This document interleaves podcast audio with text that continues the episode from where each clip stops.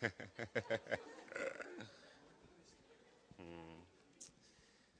Let me get situated up here.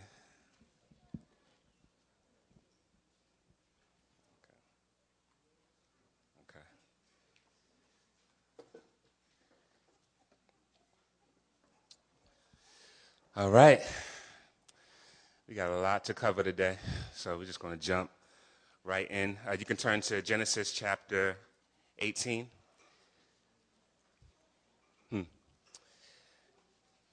In, uh, in Romans chapter 11, verse 22, it says, Behold the kindness and severity of God.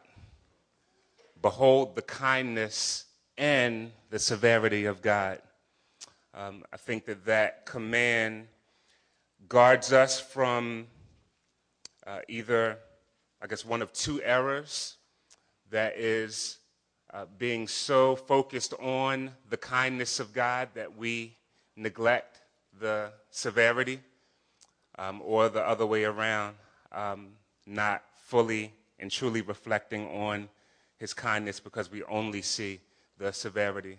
Uh, the scriptures are our guideline to keep us balanced so that we would have an accurate view of God um, because uh, I would say the greatest problem that we face as human beings is what the Bible calls idolatry.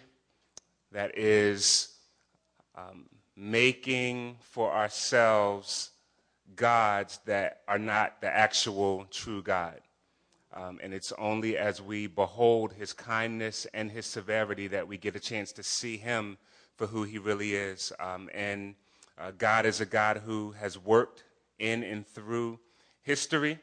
Um, and so, what we're going to look at today is this account of Sodom and Gomorrah. It's a famous account.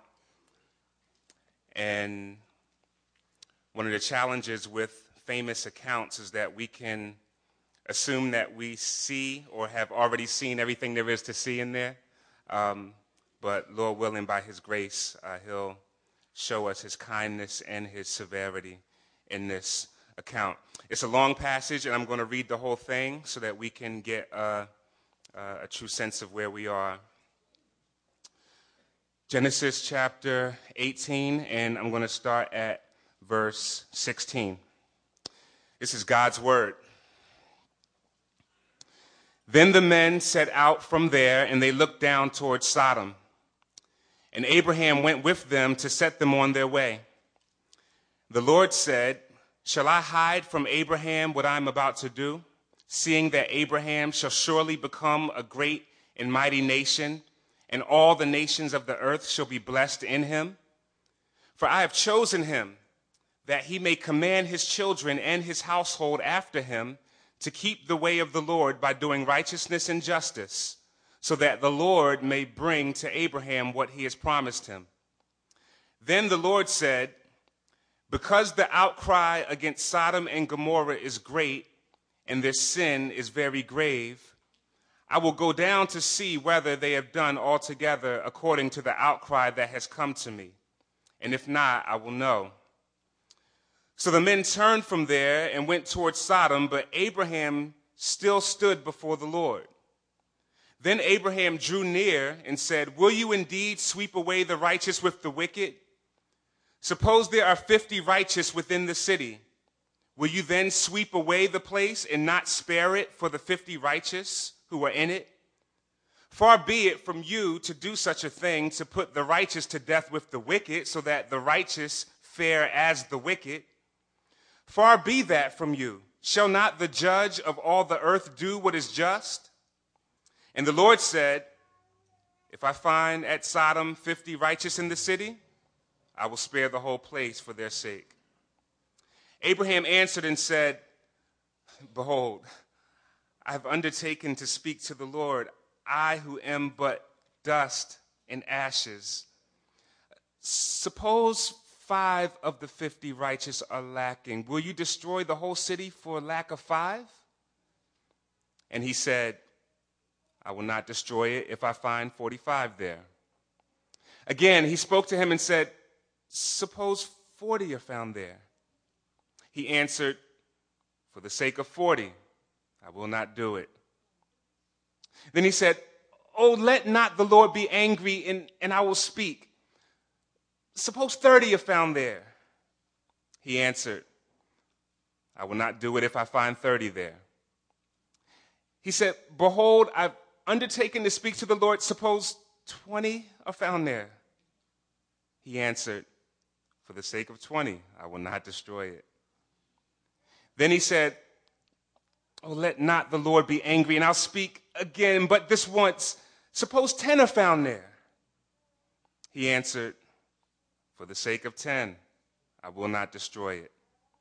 And the Lord went his way when he had finished speaking to Abraham, and Abraham returned to his place. The two angels came to Sodom in the evening, and Lot was sitting in the gate of Sodom. When Lot saw them, he rose to meet them and bowed with his face to the earth and said, My lords, please turn aside to your servant's house and spend the night and wash your feet. Then you may rise up early and go on your way. They said, No, we will spend the night in the town square. But he pressed them strongly so that they turned aside to him and entered his house. And he made them a feast and baked unleavened bread, and they ate. But before they lay down, the men of the city, the men of Sodom, both young and old, all the people to the last man surrounded the house. And they called to Lot, Where are the men who came to you tonight? Bring them out to us that we may know them. Lot went out to meet the men at the entrance, shut the door after him, and said, I beg you, my brothers, do not act so wickedly.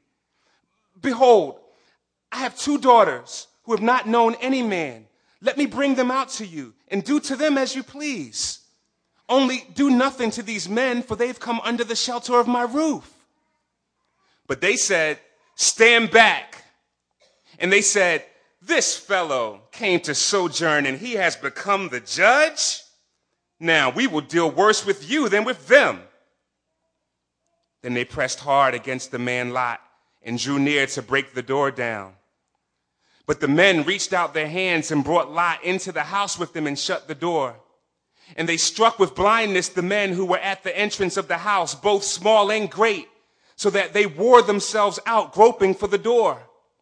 Then the men said to Lot, Have you anyone else here, sons in law, sons, daughters, or anyone you've put in the city, bringing them out of the place? For we are about to destroy this place because the outcry against its people has become great before the Lord, and the Lord has sent us to destroy it. So Lot went out and said to his sons in law who were to marry his daughters, Up, get out of this place, for the Lord is about to destroy the city. But he seemed to his sons in law to be jesting. As morning dawned, the angels urged Lot, saying, Up, take your wife and your two daughters who are here, lest you be swept away in the punishment of the city. But he lingered. So the men seized him and his wife and his two daughters by the hand, the Lord being merciful to him. And they brought him out and set him outside the city. And as they brought them out, one said, Escape for your life. Do not look back or stop anywhere in the valley. Escape to the hills, lest you be swept away. And Lot said to them, Oh no, my lords. Behold, your servant has found favor in your sight, and you have shown me great kindness in saving my life. But I cannot escape to the hills, lest the disaster overtake me and I die. Behold, this city is near enough to flee to it, and it's a little one. Let me escape there. Is it not a little one, and my life will be saved? He said to him, Behold, I grant you this favor also, that I will not overthrow the city of which you have spoken. Escape there quickly, for I can do nothing till you arrive there. Therefore, the name of the city was called Zoar. Then the sun had risen on the earth when Lot came to Zoar. Then the Lord rained on Sodom and Gomorrah sulfur and fire from the Lord out of heaven. And he overthrew those cities. He overthrew those cities and all the valley and all the inhabitants of the cities and what grew on the ground. But Lot's wife behind him looked back, and she became a pillar of salt. And Abraham went early in the morning to the place where he had stood before the Lord, and he looked down toward Sodom and Gomorrah and toward all the land of the valley, and looked, and behold, the smoke of the land went up like the smoke of a furnace.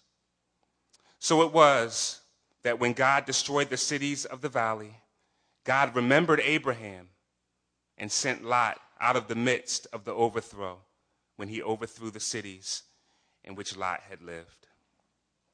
Let's pray. Father, we thank you for your word. It is a lamp to our feet and a light to our path. Father, we pray that as we hear your word this morning, that you would open our eyes to behold your kindness and your severity. And I pray, Father, that through a view of who you are by faith as you work amongst your people, that we would be changed, that we would be transformed, and that you would bring about, that you would grant repentance and faith in the Lord Jesus Christ. And as always, Father, we pray that the Spirit of God would use the Word of God to reveal the Son of God. In Jesus' name we pray. Amen. Amen. I have 10 observations to make about the kindness and severity of God in Sodom. Not going to spend a lot of time on each point because um, there's 10 of them. uh, but I do want us to get a sense of who God is in his kindness and in his severity in this passage. 10 observations. Observation number one, and we see it in verse 17 of chapter 18. God reveals his purposes to his people.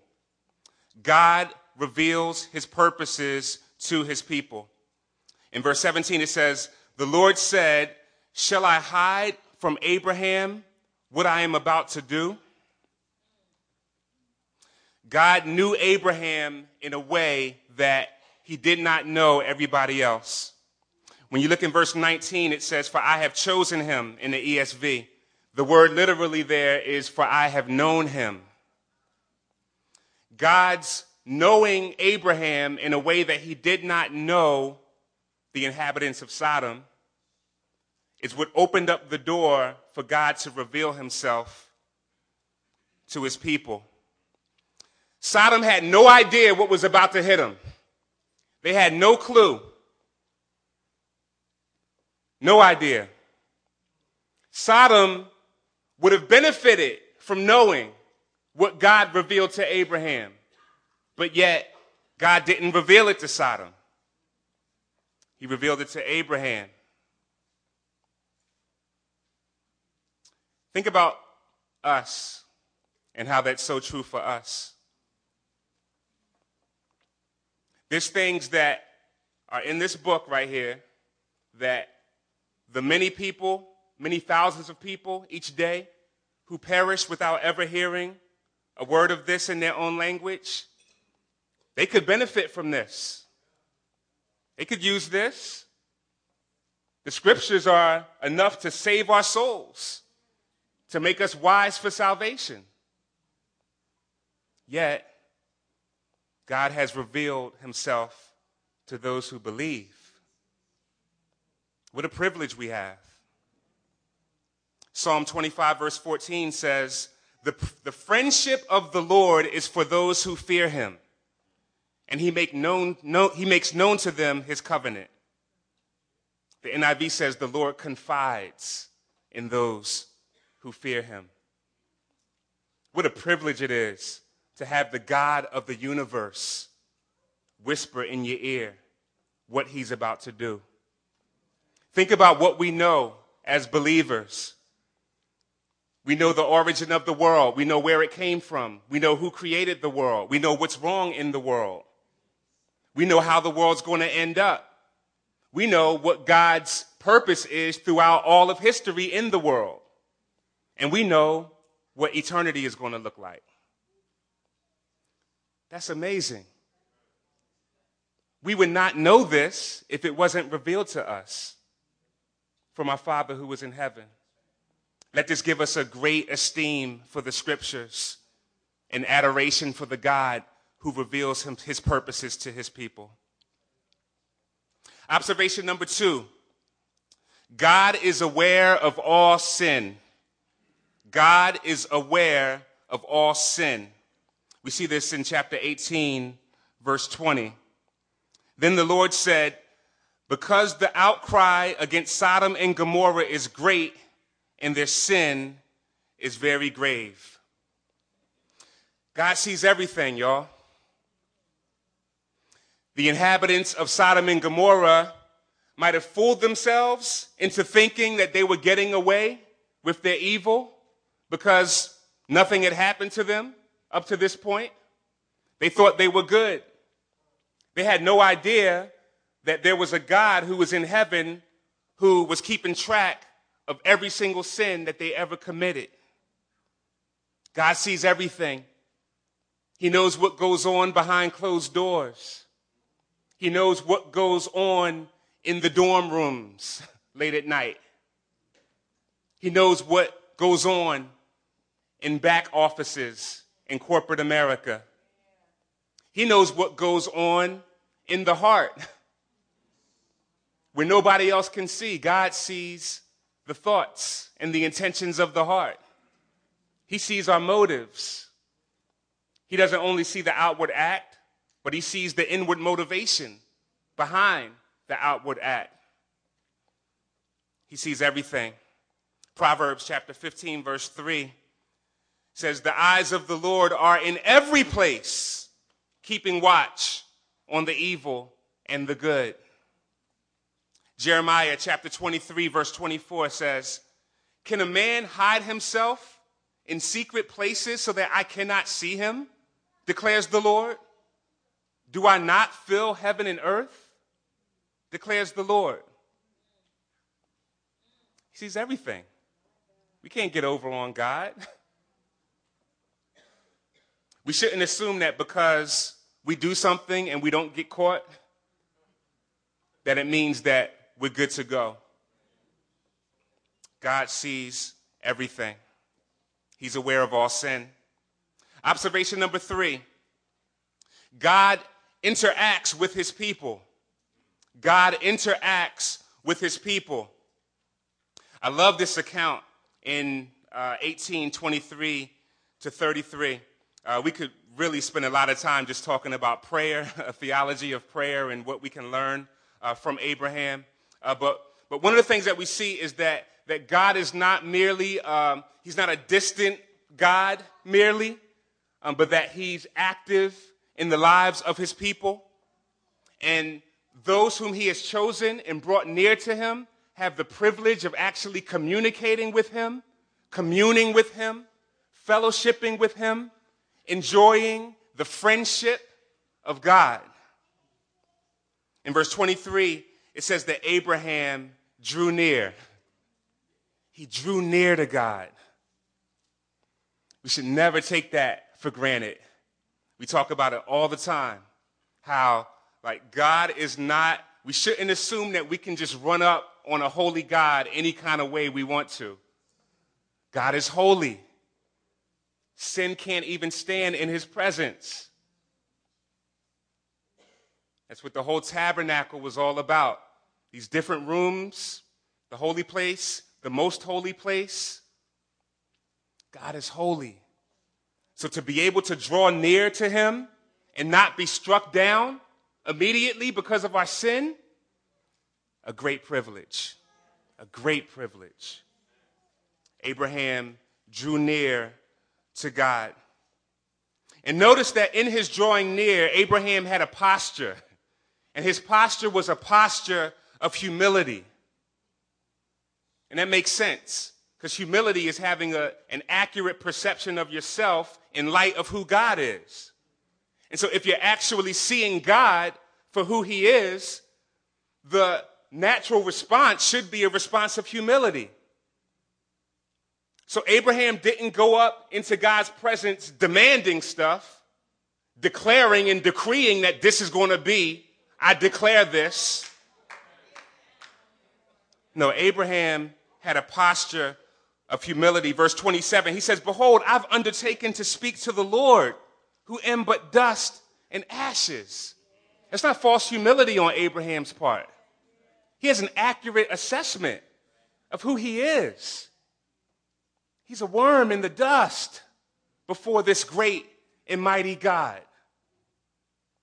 He has a posture of humility. But he also was bold, though. there was also a boldness. And, and the boldness was not based on anything in Abraham, but the boldness was based on what he knew about God's character.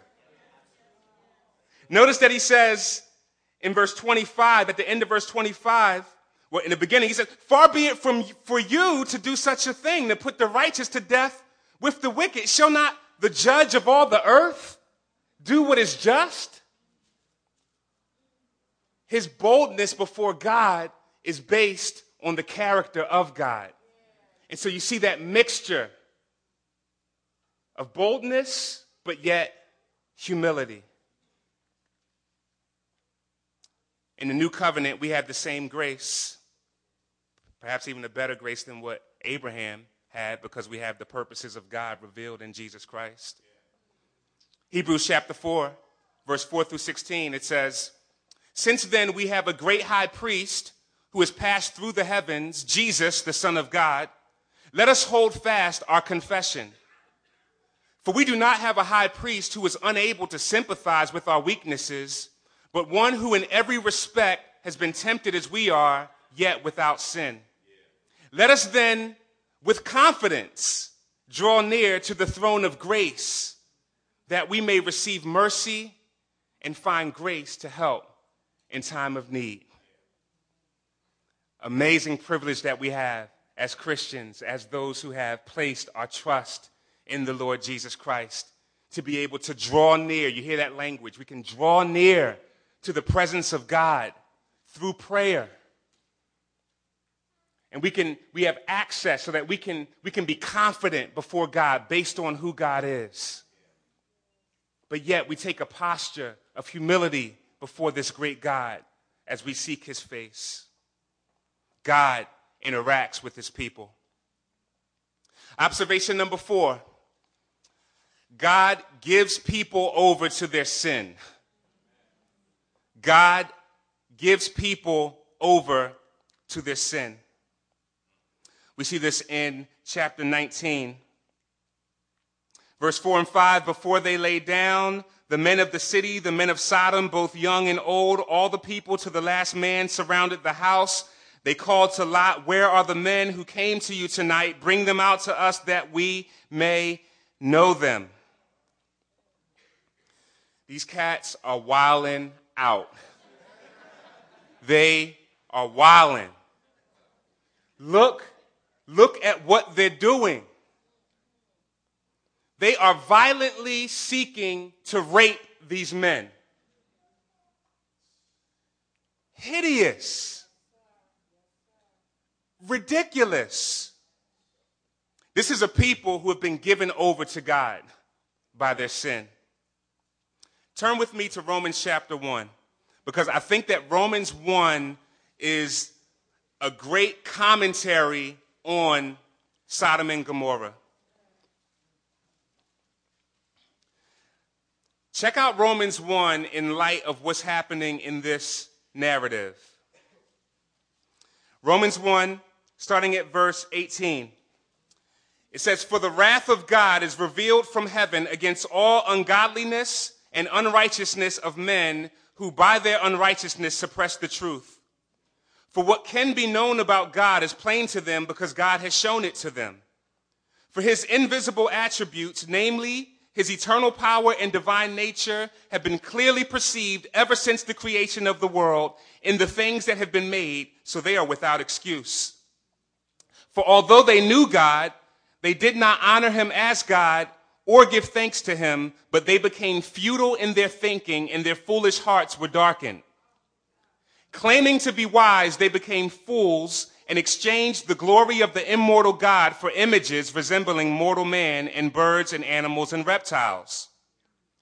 Therefore, God gave them up in the lusts of their hearts to impurity, to the dishonoring of their bodies among themselves, because they exchanged the truth about God for a lie and worshiped and served the creature rather than the creator who is blessed forever. Amen. For this reason, God gave them up to dishonorable passions. For their women exchanged natural relations for those that are contrary to nature. And the men likewise gave up natural relations with women and were consumed with passion for one another. Men committing shameless acts with men and receiving in themselves the due penalty for their error. And since they did not see fit to acknowledge God, God gave them up to a debased mind to do what ought not to be done. They were filled with all manner of unrighteousness, evil, covetousness, malice. They are full of envy, murder, strife, deceit, maliciousness. They are gossips, slanderers, haters of God, insolent, haughty, boastful, inventors of evil, disobedient to parents, foolish, faithless, heartless, ruthless. Though they know God's decree that those who practice such things deserve to die, they not only do them, but give approval to those who practice them. That's a commentary on our narrative, a New Testament commentary on our narrative. And I, th- I think the fact that I think God intends to heighten our sense of the wickedness and the evil that's going on. Like, th- th- this is uh, this is a scenario where it doesn't get much worse than this, right? Like, even the world should be able to look at this account and say, okay, this is this is messed up. In fact, some a lot of unbelievers will use a passage like this to try to discredit the Bible. They'll say, look at what, look at passages like, Gen, like Genesis 19, where Lot is selling his daughters in the prost, or offering his daughters as prostitutes. Like, and basically say that because it's in the Bible that God is condoning it. But that's wrong. We have to make a distinction between that which is descriptive and that which is prescriptive. In other words, that which is descriptive is just describing the events as they happen. That which is prescriptive or prescribed is that which God says, this is commanded and this do it. Okay? So just because it's described, described, doesn't mean that it's being prescribed. Okay? But this description should, like, it should alarm us. It should make us say, man, look, look at the evil. This is crazy. God gives people over to their sin. I can't think of anything worse on this earth than to be given over to your sin. Because what, what it means is that what God says is, you want to rebel against me? You want to turn against me? You want to feed your own lusts? When God gives you over, he says, go right ahead. I'm going to give you enough rope to hang yourself. I'm going to withdraw the restraints, the natural restraints that I already had there.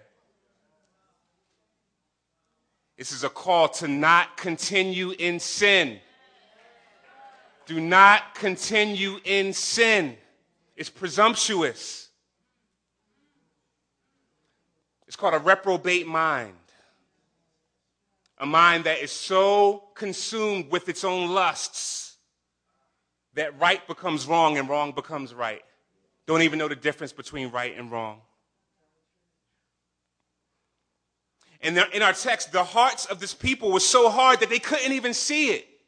They couldn't even see how hard their hearts were. Lot tells them, back to our text, Lot tells them in verse 7, he says, he said, do not act so wickedly. So he calls out, look, like what you're doing, like you're wrong, you're wilding. And look at the response of the hard hearted person who's been given over to their sin. You see it in verse 9. They pull out the judge card, the don't judge me card.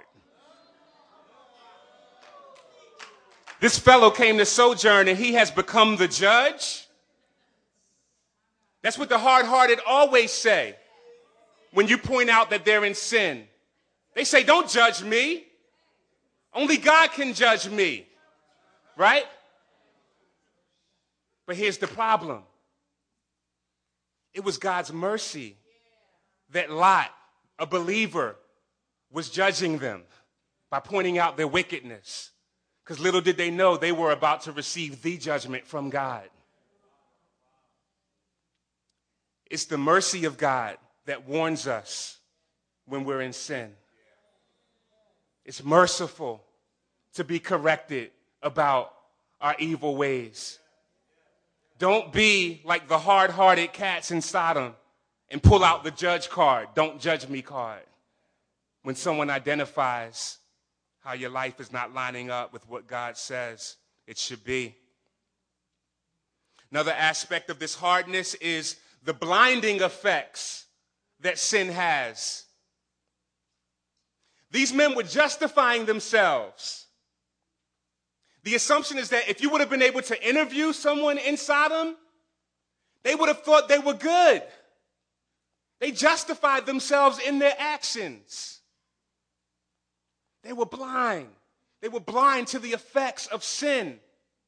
We're able to, to look at it, remove from the situation, and say, yo, you're wilding. But they're so caught up in it, so caught up in the grips and bondage of their sin, that they're blind. They don't see how detestable it is. They don't see how horrific it is. They don't see how disgusting it is. They don't see how abominable it is. They're blind. And so when the angel blinds them, the, what you see happening is that the blindness that was already in their hearts is just being worked out physically. They were already blind. That's what sin does. The devil has blinded the hearts, blinded the minds of unbelievers so that they can't even see anything glorious about the gospel.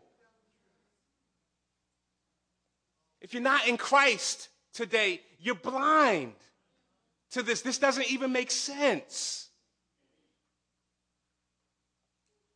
Don't be hard hearted.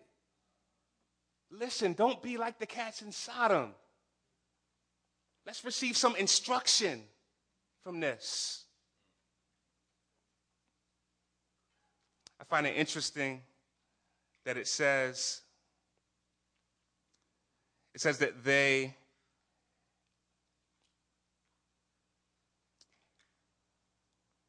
in verse 9 at the end of verse 9 it says that they pressed hard against the man Lot and they drew near to break the door down.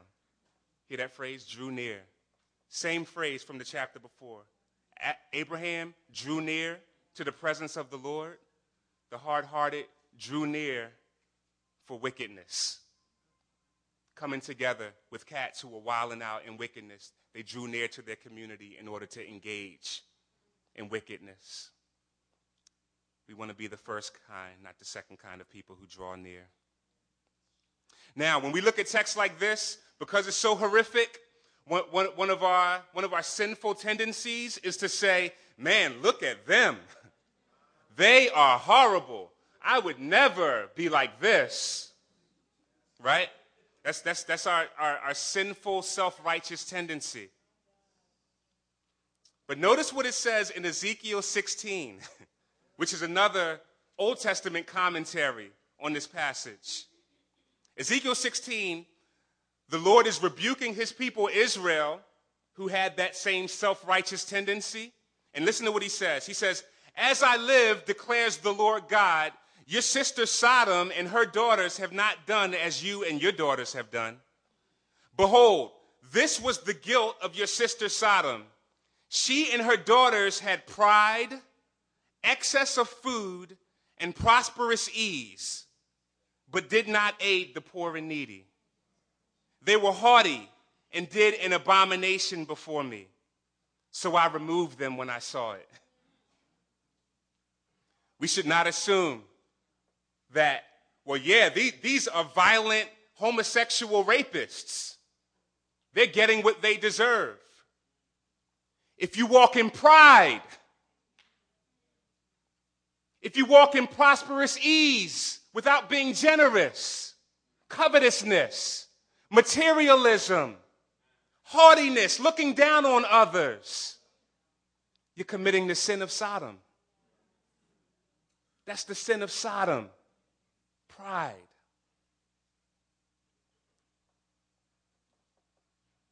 God gives people over to their sin. Observation number five God saves his people by grace alone. God saves his people by grace alone. Yet, when you look at Lot, and, and, and I, I, heard the, I heard the moans and the groans when we, when we read the account of Lot and, and saw how he behaved in this chapter. It doesn't paint a very flattering picture of Lot, right? Again, people would use this to try to discredit the Bible. For me, it actually proves the validity of the Bible because it doesn't attempt to cover up the flaws of its heroes, but it shows human nature as it really is. And I believe Lot was actually genuinely saved. We'll, we see that in the New Testament. We'll talk about that in a second. But we just see the, we see the inconsistency in his life. Don't get it twisted. What Lot did with his daughters, verse 8 of 19 Behold, I have two daughters who have not known any man. Let me bring them out to you and do to them as you please. Horrible, sinful. Can't think of anything too much worse than a, that, that, that a father could do to his daughter. He's prostitute. He's offering his daughters to prostitute them, his virgin daughters. His call as a father is to protect his daughters. His call as a father is to lead his daughters. I can't even imagine if, if the daughters heard this after all was said and done and they were safe. Like, Dad, Dad? like, what's good? Horrible. But you see what he does? It's, it's in a moment of panic, right? A lot of us, we, we always say what we, what we would do until we actually get in the situation.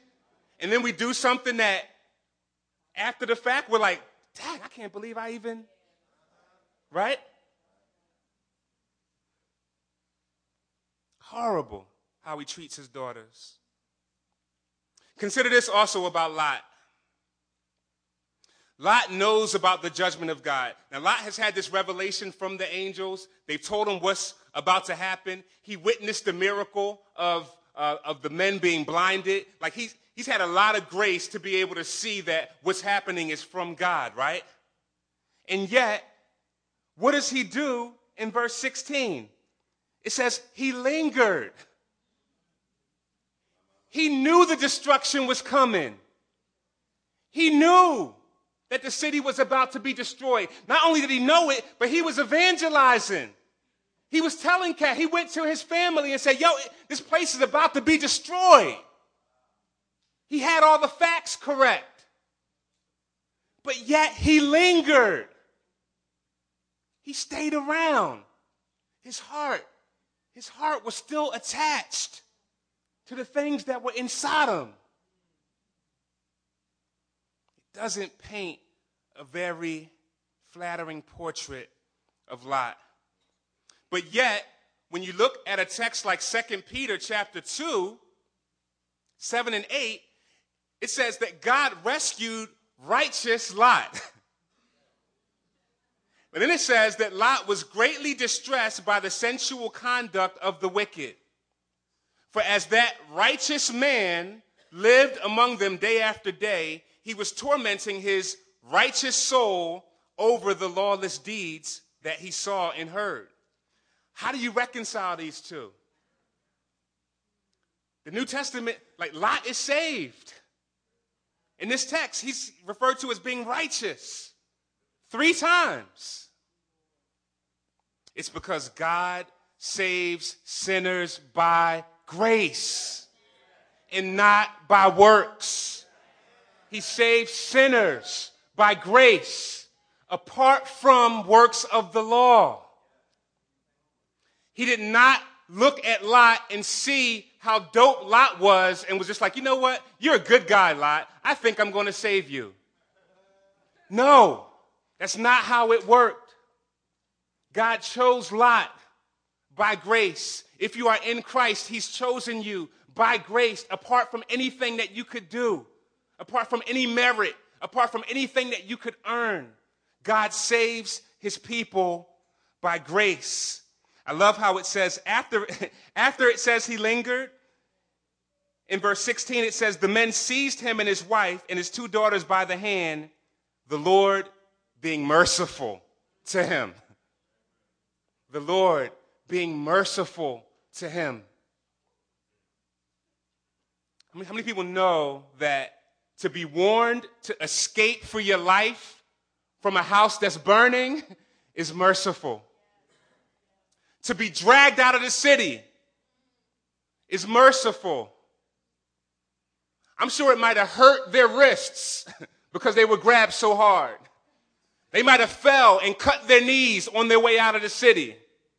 It might have been painful to be seized. That's a very strong word there, to be seized and grabbed and yanked. It was God's mercy to yank them and to seize them and to wake them up. Anybody lingering today? Are you lingering in the Sodom of this world with your heart attached to things that are perishing?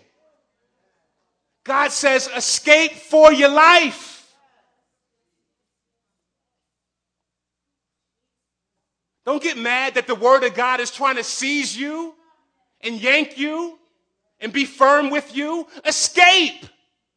Get out. Because the time is coming when you're not going to be able to. Time is coming when you're not going to be able to. I like this quote from R. Kent Hughes. It says, There's every evidence that righteous Lot was of no benefit whatsoever to the inhabitants of Sodom. It's because they all perished. right? Lot did not benefit Sodom at all. If he had, there, there might have been 10 more righteous people. God didn't, Lot being there, his presence in Sodom did nothing for Sodom. They still perished. It says, though he lived in Sodom for years and was prominent in its gates, and therefore would have had many opportunities to influence his friends, Lot utterly disappointed. When judgment fell on Sodom, not one righteous person could be found outside his family. Additionally, Lot's lifestyle had done nothing to loosen the culture's grip on his wife. She left her heart in Sodom and therefore couldn't resist turning around to her destruction. Sad, sad to be a believer amongst a group of people who are perishing, and that perishing group of people receive no benefit at all no saving benefit at all. Let us share. Let us share what we have.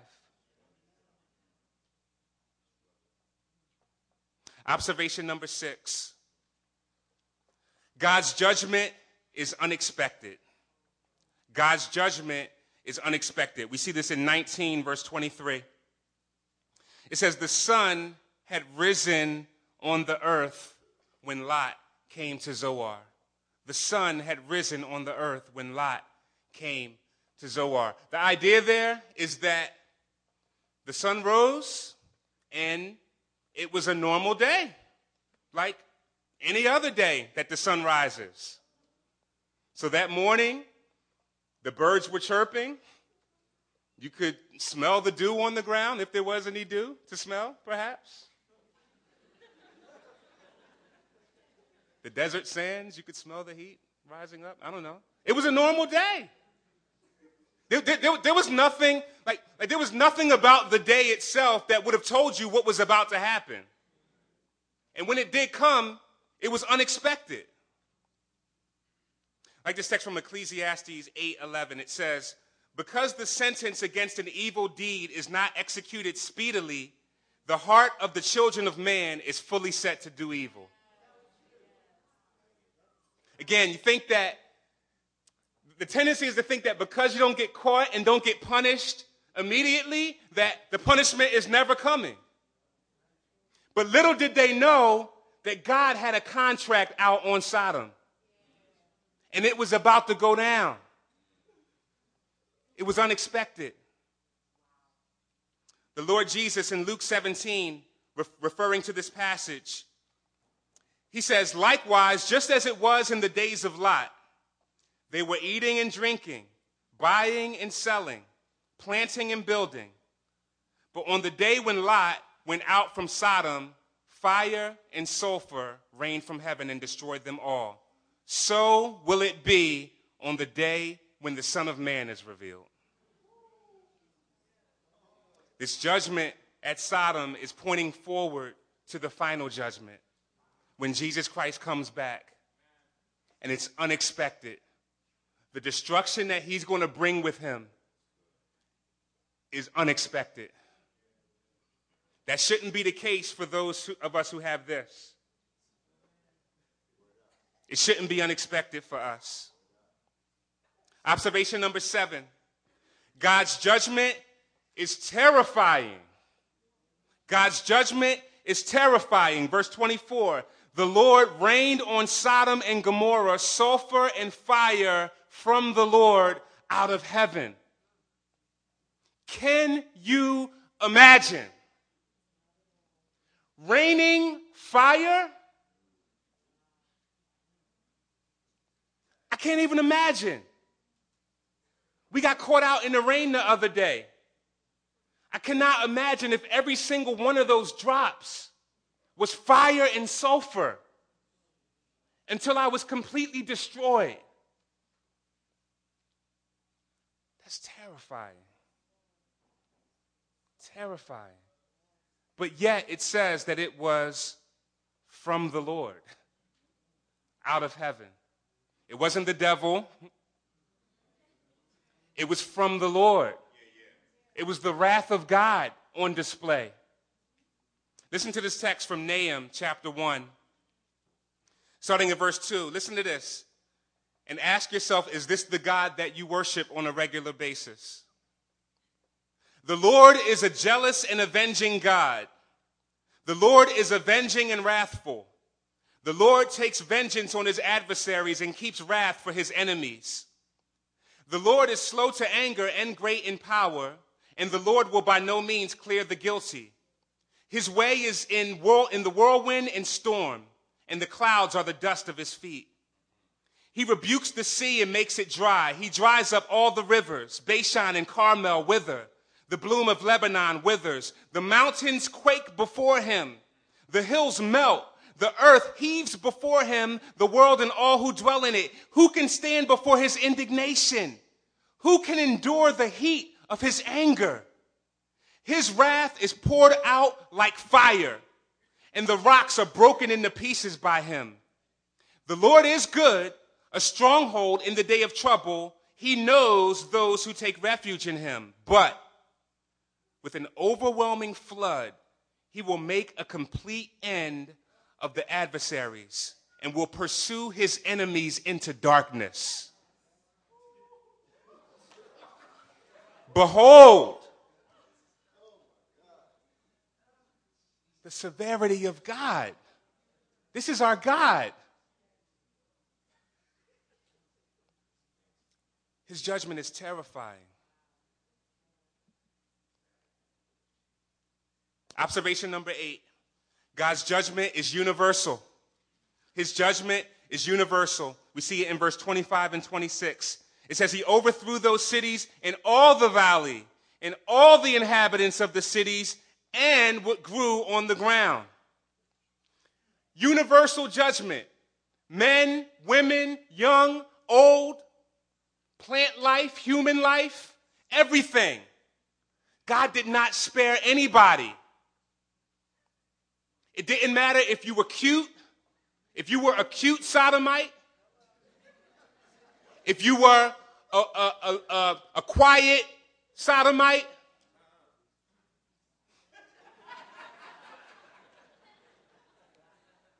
It didn't matter.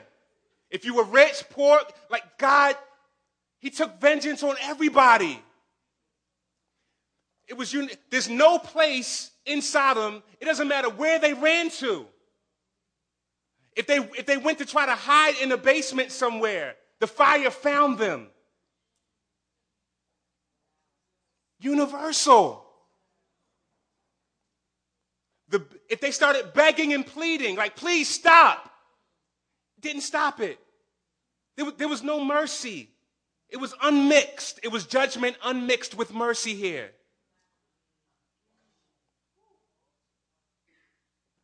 His judgment is universal.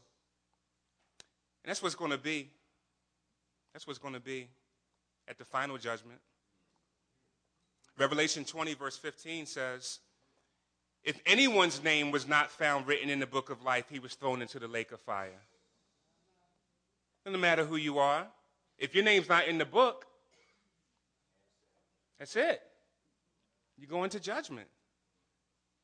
Revelation 21, verse 8 says, But as for the cowardly, the faithless, the detestable, as for murderers, the sexually immoral, sorcerers, idolaters, and all liars, their portion will be in the lake that burns with fire and sulfur, which is the second death. It was universal. It included people who had not heard the word of God, and it included people like Lot's wife. Lot's wife is so tragic because she heard, she was around the people of God. She had privileges that the other cats in Sodom did not have. But again, her heart was attached to Sodom and she was destroyed. She made it all the way to the end, but she didn't finish well. He who endures to the end shall be saved. She turned and was destroyed. Revelation 18, verse 4 and 5 says, I heard another voice from heaven saying, Come out of her, my people, lest you take part in her sins, lest you share in her plagues, for her sins are heaped high as heaven, and God has remembered her iniquities. It's a call to come out of the world, separate, be holy. God has called us to be holy. Don't indulge in the sins of the world and then perish right along with the world. God's judgment is universal. I need to get ready to close. Observation number nine says that God's judgment is final. God's judgment is final.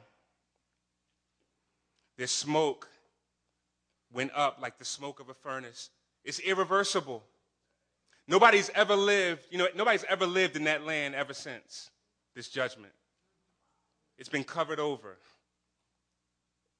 Nobody's ever lived there again. It's irreversible. Again, once the judgment started, there was nothing anybody could do to stop it.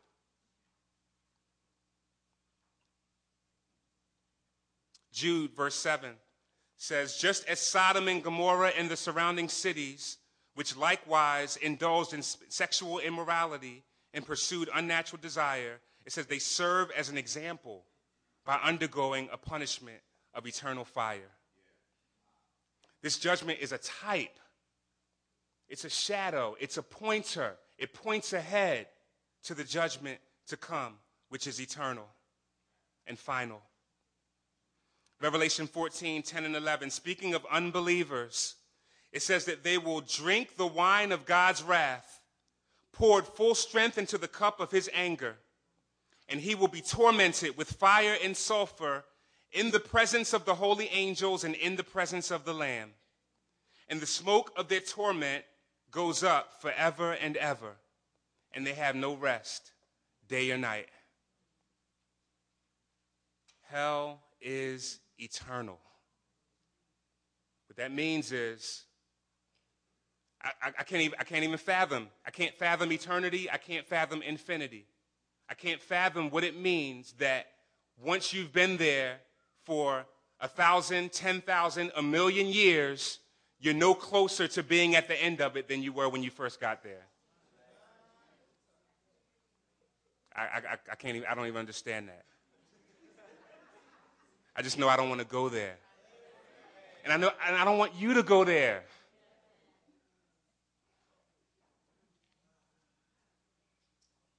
Observation number 10, and this is what I'll close on. God's kindness and severity is seen most clearly in Jesus Christ. God's kindness and severity is seen most clearly in Jesus Christ. Look at verse 29. I never noticed this before.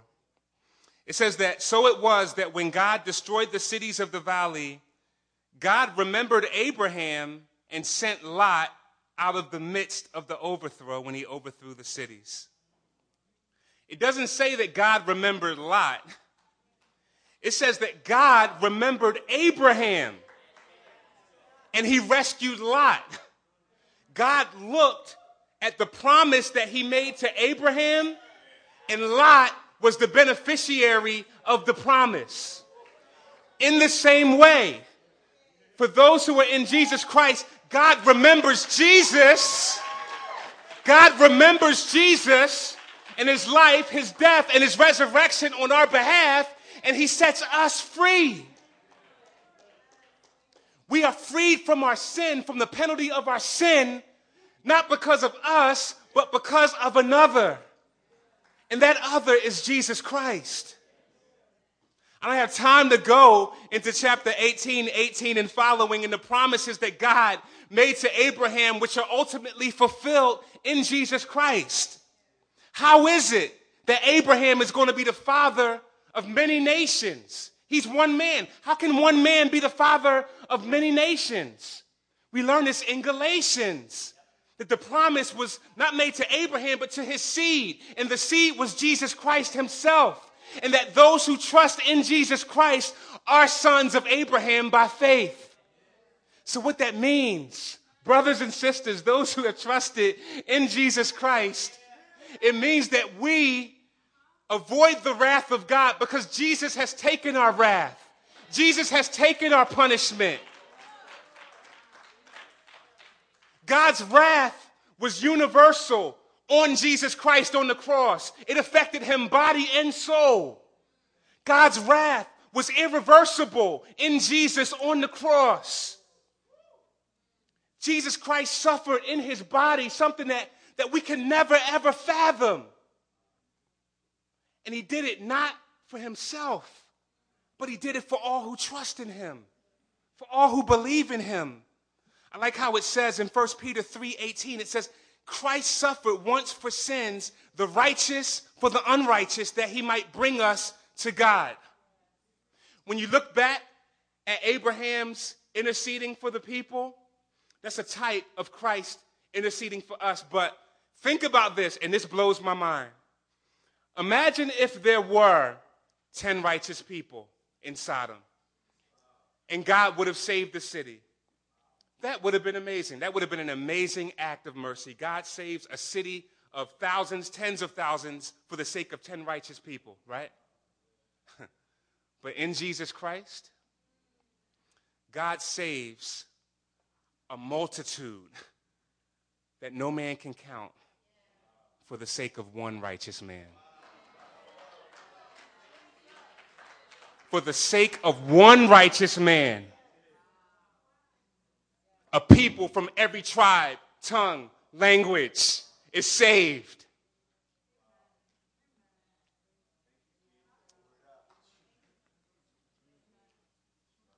That's all I got.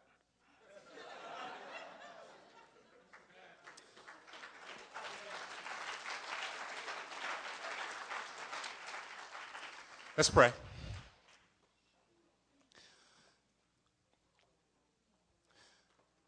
Father, I pray for anyone here who does not know you.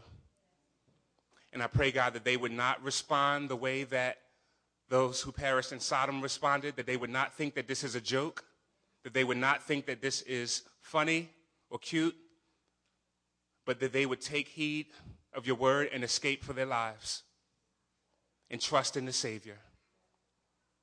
I pray for eyes to see and ears to hear. Father, I also pray and I praise you for Jesus. We praise you, Lord. Thank you for saving us by grace apart from works. And thank you for sparing us, as sinful as we are, for the sake of the one righteous man, Jesus Christ. And Father, I pray for any believer here who is still fascinated with the things of this world, that you would give grace to turn away, that you would give grace to pursue Christ as our Lord, our Savior, and our treasure. And I pray these things in Jesus' name. Amen.